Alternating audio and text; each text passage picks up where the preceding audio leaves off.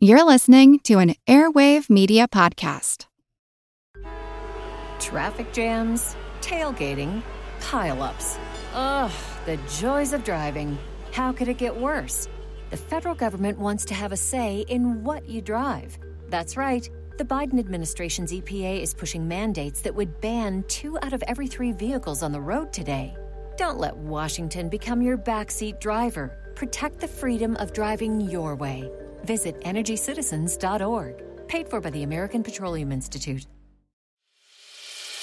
As a longtime foreign correspondent, I've worked in lots of places, but nowhere as important to the world as China.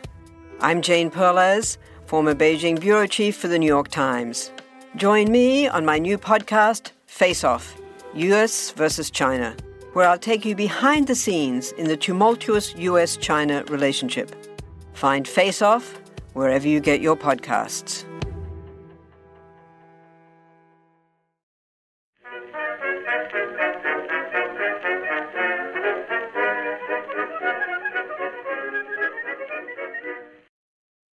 Hello, everyone, and welcome to History of the Second World War, episode 116, the September Campaign Part 8, Danzig and Army Group, Modlin.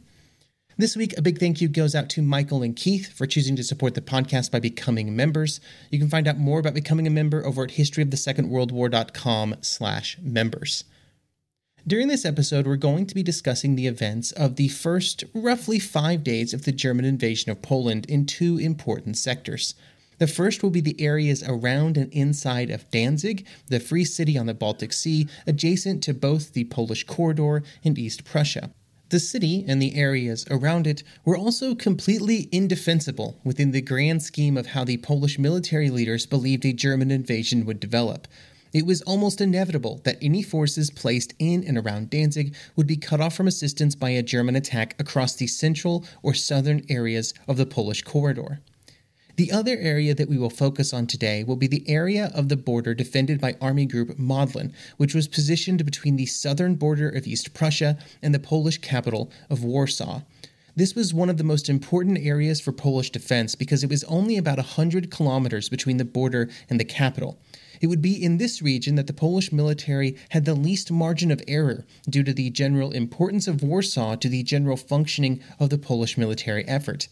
Just as in every area of the fighting in Poland, during the first few days of the invasion, in both of these areas there was a mix of surprisingly stout Polish defense and almost completely unopposed German advances. We start with what is almost certainly the most hopeless situation for the Polish military Danzig and the Baltic Sea coast.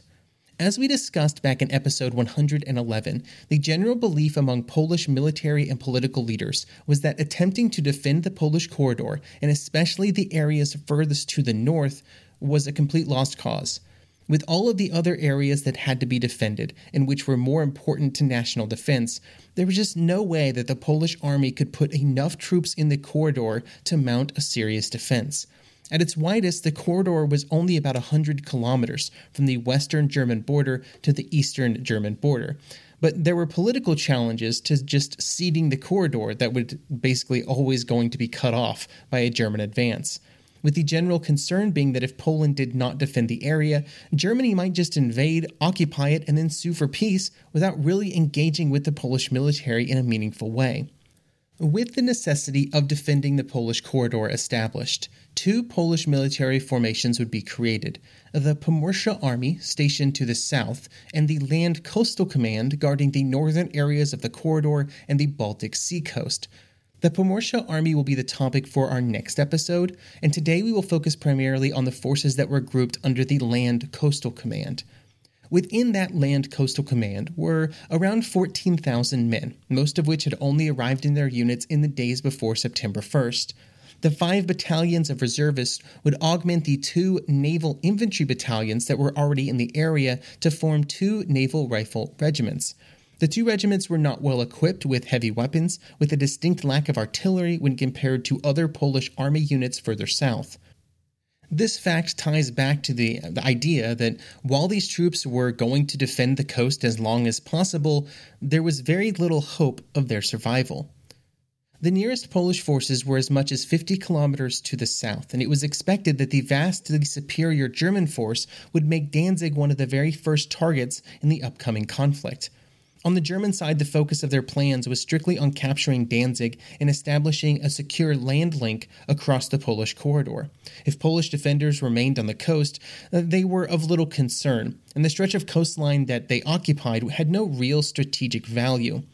Because of this, the forces designated to capture uh, Gdynia and the coastal areas was not the best equipped or trained and was clearly a second tier German formation under the command of Lieutenant General Leonhard Kaupisch. Near Danzig, one of the most important areas was the military depot that had been built at Westerplatte. They had put some work into fortifying the area to make it more defensible, and unlike some other areas in Danzig, it was also an area where Poland had been given full control, which allowed them to establish and provision the military depot. Interestingly, they had been given this control due to the importance of Westerplatte as an area where military goods were offloaded from abroad and then transported into Poland. After 1938, the Poles had put even greater effort into reinforcing their position and treating it like a Polish bastion in the city. There were 210 soldiers within the fortifications, which by the start of the war consisted of barbed wire entanglements, seven bunkers, trenches, and earthworks. They were also provided with four mortars, one field gun, and two anti tank guns, so, so they had a, a good amount of defenses. The geography of the area also favored them, with the Polish depot at the end of a peninsula which was as narrow as 250 meters. The primary fortifications were also in a wooded area, which gave them some more cover from German observation and attack. On August 31st, the commander of the garrison would be informed that there would be no further reinforcements given to him, and he could expect no further assistance once a German attack started. It was well known to the Germans that this would be an important position that they would probably need to assault in the opening hours of the attack if they wanted to fully control Danzig. And so they would plan to provide fire support for a ground attack with the pre dreadnought battleship, the Schleswig Holstein. The Schleswig Holstein was an old ship, launched in 1906 as one of the last pre dreadnoughts built for the Imperial German Navy during that period. The ship had originally been decommissioned in 1917 before being turned into a floating barracks. It was partially due to its decommissioned status that it was allowed to survive the post war peace settlements that saw the rest of the German Navy surrender to the British. By 1918, it was felt that an old pre dreadnought like the Schleswig Holstein was not really a threat to any of the other navies around Europe, so the Germans got to keep it. But at 4:47 a.m. on September 1st, the ship, and most importantly its guns, were certainly a threat to the defenders at the Westerplatte. Over the course of 7 minutes, the ship would fire 8 28 cm or 11 inch shells and 39 15 cm or 6 inch shells at the defenders. Mistakes were made though, and because the ship was so close to the target, at around 500 meters, some of the shells did not even arm in time to explode, and those that did explode at the proper moment did not really do much damage. In fact, in the entire seven minute barrage, the total number of Polish casualties was zero. I am sure the bombardment looked really impressive to everybody who was able to watch, and the first ground assault would begin after naval infantry were landed and they would begin moving forward at roughly 5 a.m. One of the Polish defenders would later write that, quote, I saw how the Germans advanced. They had white canvas rucksacks, two long handle hand grenades each, and egg grenades in a bag, also of white canvas. They made very good targets, with their dark uniforms and white canvas bags, very easy to see from a distance. But we didn't have to strain our eyes because we let them come as close as 30 to 40 meters before we opened fire. Few of them came out alive. End quote. The German Marines never really had a chance in this early attack. The Polish resistance was far stronger than was anticipated, and when they moved forward past the outer depot wall, they came under heavy fire from multiple different angles. The initial assault was a failure with pretty heavy German casualties, along with a few Polish casualties, but, but not very many. This was not the last time that German troops would make the mistake of believing that they were moving in to mop up whatever remained of Polish resistance, only to be very quickly shown that the Polish defenses were largely unaffected by the pre assault bombardment. After this first failure, the German ground commander requested a much more powerful bombardment of the Polish positions. The Schleswig Holstein would then go on to fire 90 28 centimeter shells and 47 15 centimeter shells over the course of about 75 minutes before a second attack went forward just before 9 a.m. but the result was largely the same. The Polish defenses were not destroyed by the bombardment, and the defenders were more than ready to meet the German attack, resulting in another German retreat. Over the course of the two assaults, the Germans would suffer 136 casualties, balanced against roughly two Polish defenders killed. The second critical area of Danzig that would receive a large amount of German focus during the opening hours of the attack was the Danzig post office. The post office building in Danzig had been granted to Poland as a fully sovereign piece of territory, and this removed the limitations placed on that were placed on other areas of Danzig around what the Polish could or could not place sort of in the post office. Most importantly, this allowed them to make military preparations before the war.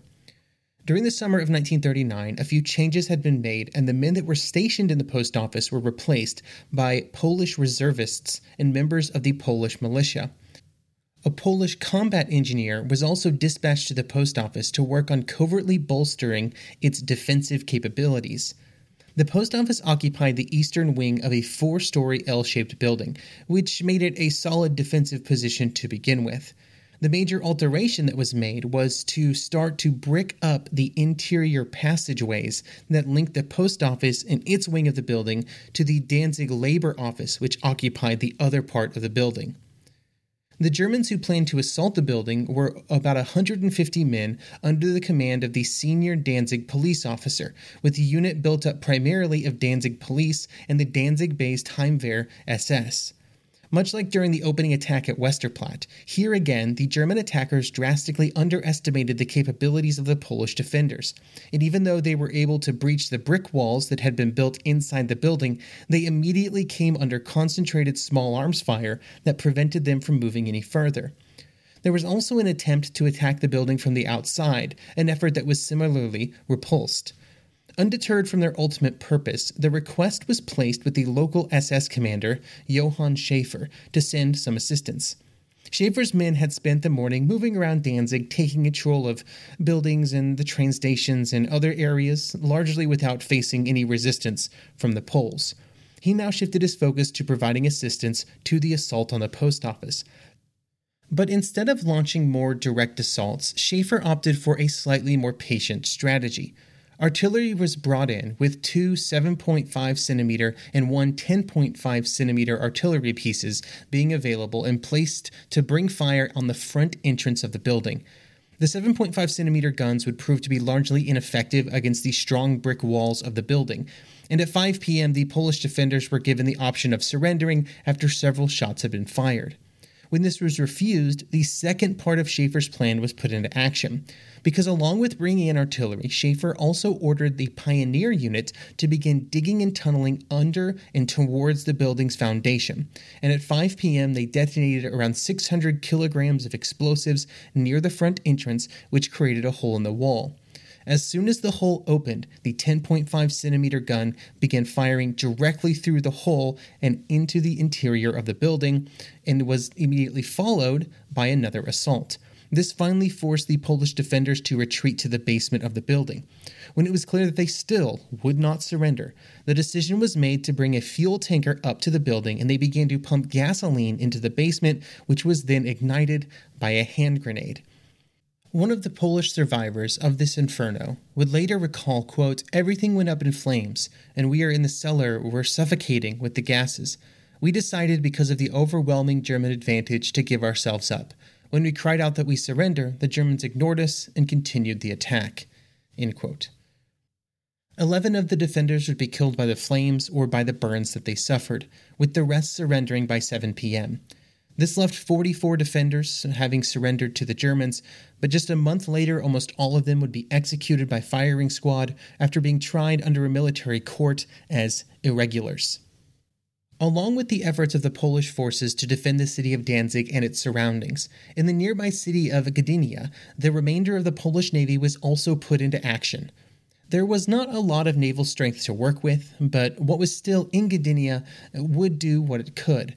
The mine layer Gryf attempted to fulfill its goal of laying mines near the Hel Peninsula, but as soon as it set sail, it was attacked by German aircraft and the plan was aborted. The other major operation was for the five available submarines to begin offensive actions against German ships near the Hel Peninsula, particularly aimed at preventing any kind of German amphibious landing. The submarines gave it a good try, but after the operation began on September 2nd, they would only be able to launch three torpedoes with no successful connections. Due to the danger of being a submarine close to the coast, on September 6th, the submarines abandoned their positions and moved further north and into the deeper areas of the Baltic so that they would be less detectable and vulnerable. They would continue their patrol for the next several days, but after 11 days, they began to run low on supplies. One submarine would make its way to Britain, with four others being interned in Sweden and Lithuania.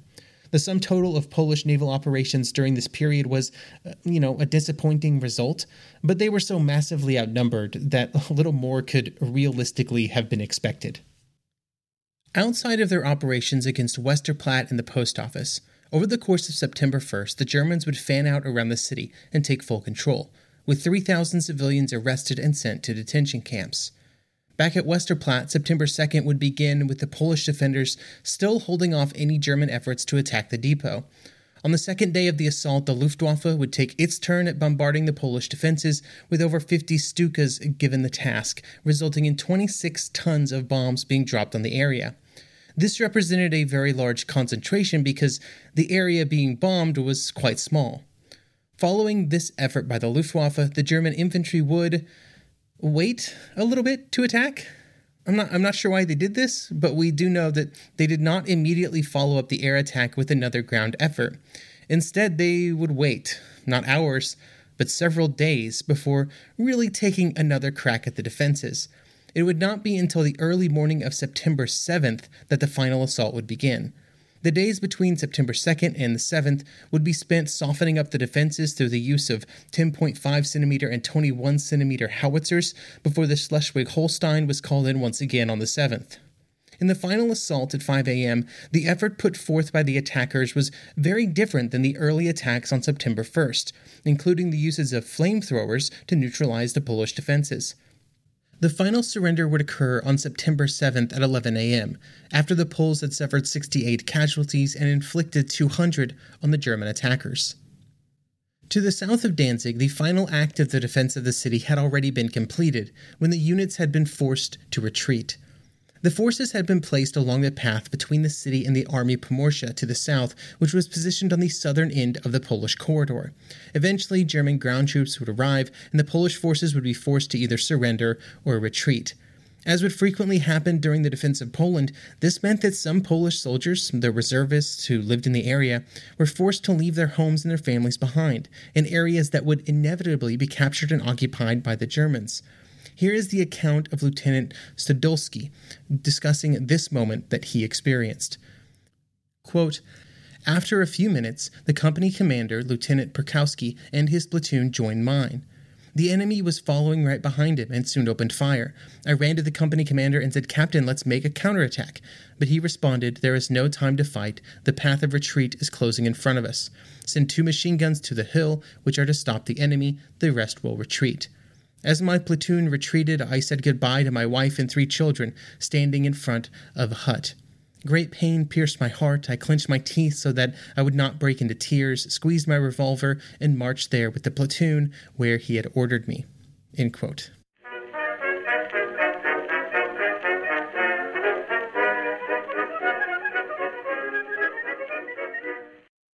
When you need mealtime inspiration, it's worth shopping Kroger, where you'll find over 30,000 mouthwatering choices that excite your inner foodie. And no matter what tasty choice you make, you'll enjoy our everyday low prices, plus extra ways to save, like digital coupons worth over $600 each week. You can also save up to $1 off per gallon at the pump with fuel points. More savings and more inspiring flavors make shopping Kroger worth it every time. Kroger, fresh for everyone. Fuel restrictions apply.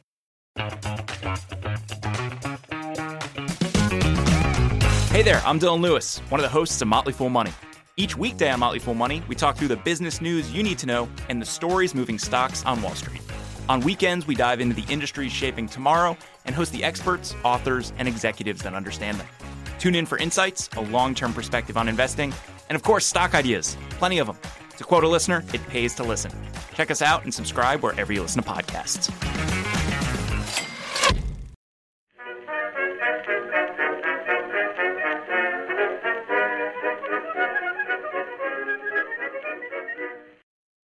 We now shift our focus to the area south of East Prussia, to the German attack that was planning to move south out of Prussia and towards Warsaw.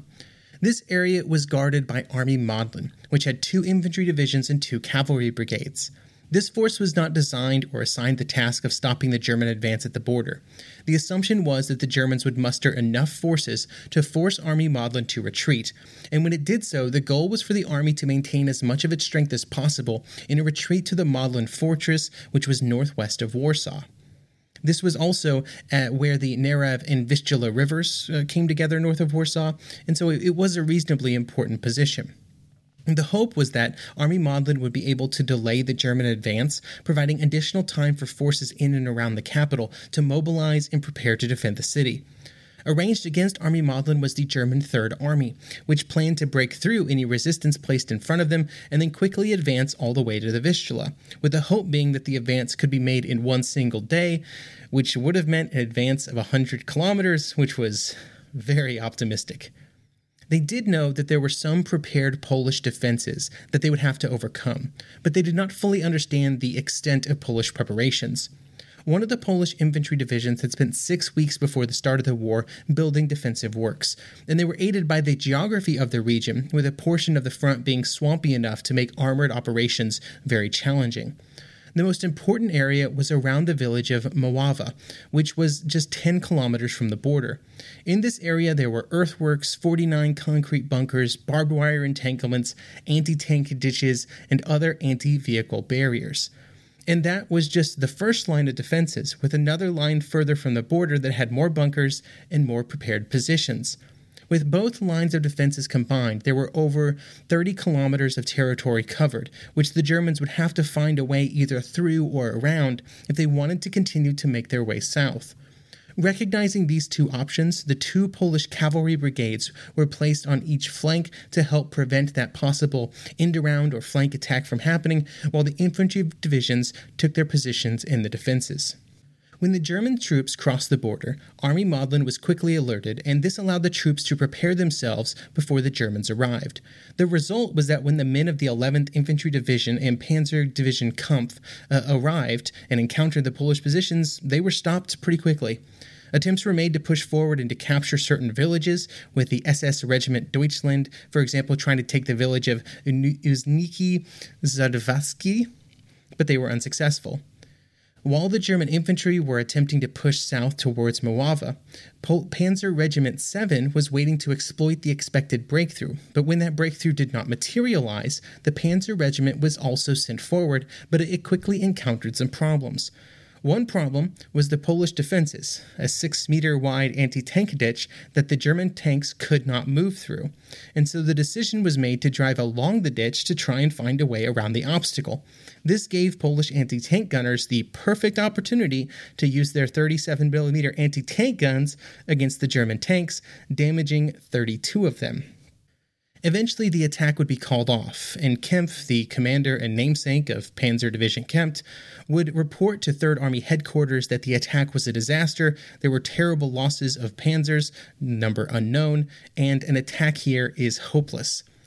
With the challenge of attacking Mława directly seeming to be insurmountable, the decision was made for the primary focus of the German effort to be attacks to the east in an attempt to outflank the strongest core of Polish defenses. On the first day of the attack, the German 1st Infantry Division had attempted to make progress in this area, but to little success. But then on the second day, the situation in the area would be also kind of the same. This was true for several German divisions. Both the 11th and the 61st would attack and not really gain very much, but on the far left side of the German line, the 12th Infantry Division would have a little bit more success, and they would face the cavalry brigade guarding the Polish right flank to withdraw 5 kilometers. As the German attacks developed on the Polish side, they would also choose to withdraw the 79th Infantry Regiment to positions closer to Mława to prevent the line from being outflanked. So this was another Polish unit on their right flank retreating to, to a different position. Even though most of the attacks on the second day were unsuccessful, this little bit of progress on the German left would cause General Küchler, the Third Army commander, to order Panzer Division Kempf to reposition itself to the east to be ready for an attack on September 3rd. The division would spend most of the night moving the 45 kilometers to the east, and it would not be ready to actually attack until the middle of the afternoon on the 3rd. However, once the attack rolled forward, they were able to make some real progress for the first time, with several key villages to the east of Mława being in German hands by 4 p.m. This caused a kind of chain reaction along the Polish lines, as units were forced to retreat further west and south, jeopardizing the entire Polish line around Mława. Eventually, the order had to be given for the defenses that had been held by the Polish 20th Infantry north of Mława to be abandoned out of fear that they would be surrounded.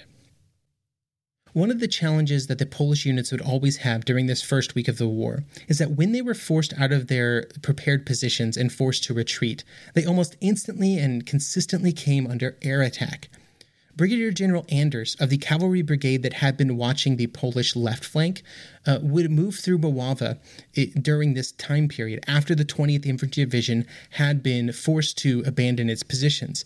And he would say, quote, when I came up with it, the retreat had ceased to be orderly. Hundreds of German aircraft bombed the retiring columns and even made attacks on soldiers moving in small groups across the country. End quote. And here's an account from another Polish major. Quote, the bombing lasted about an hour, and it was so intense that the sky was clouded with smoke and the bright autumn sun was no longer visible. When the squadrons flew away, the bombing was over and the smoke dispersed. A blood chilling sight appeared in front of us. Bodies were strewn across the road, and the horses that were killed were still in harness. The remnants of equipment and wagons were scattered around us. The trenches were full of slain soldiers. Those that survived emerged, but there were so few of them that in reality the 34th and 50th Infantry regiments had ceased to exist. End quote.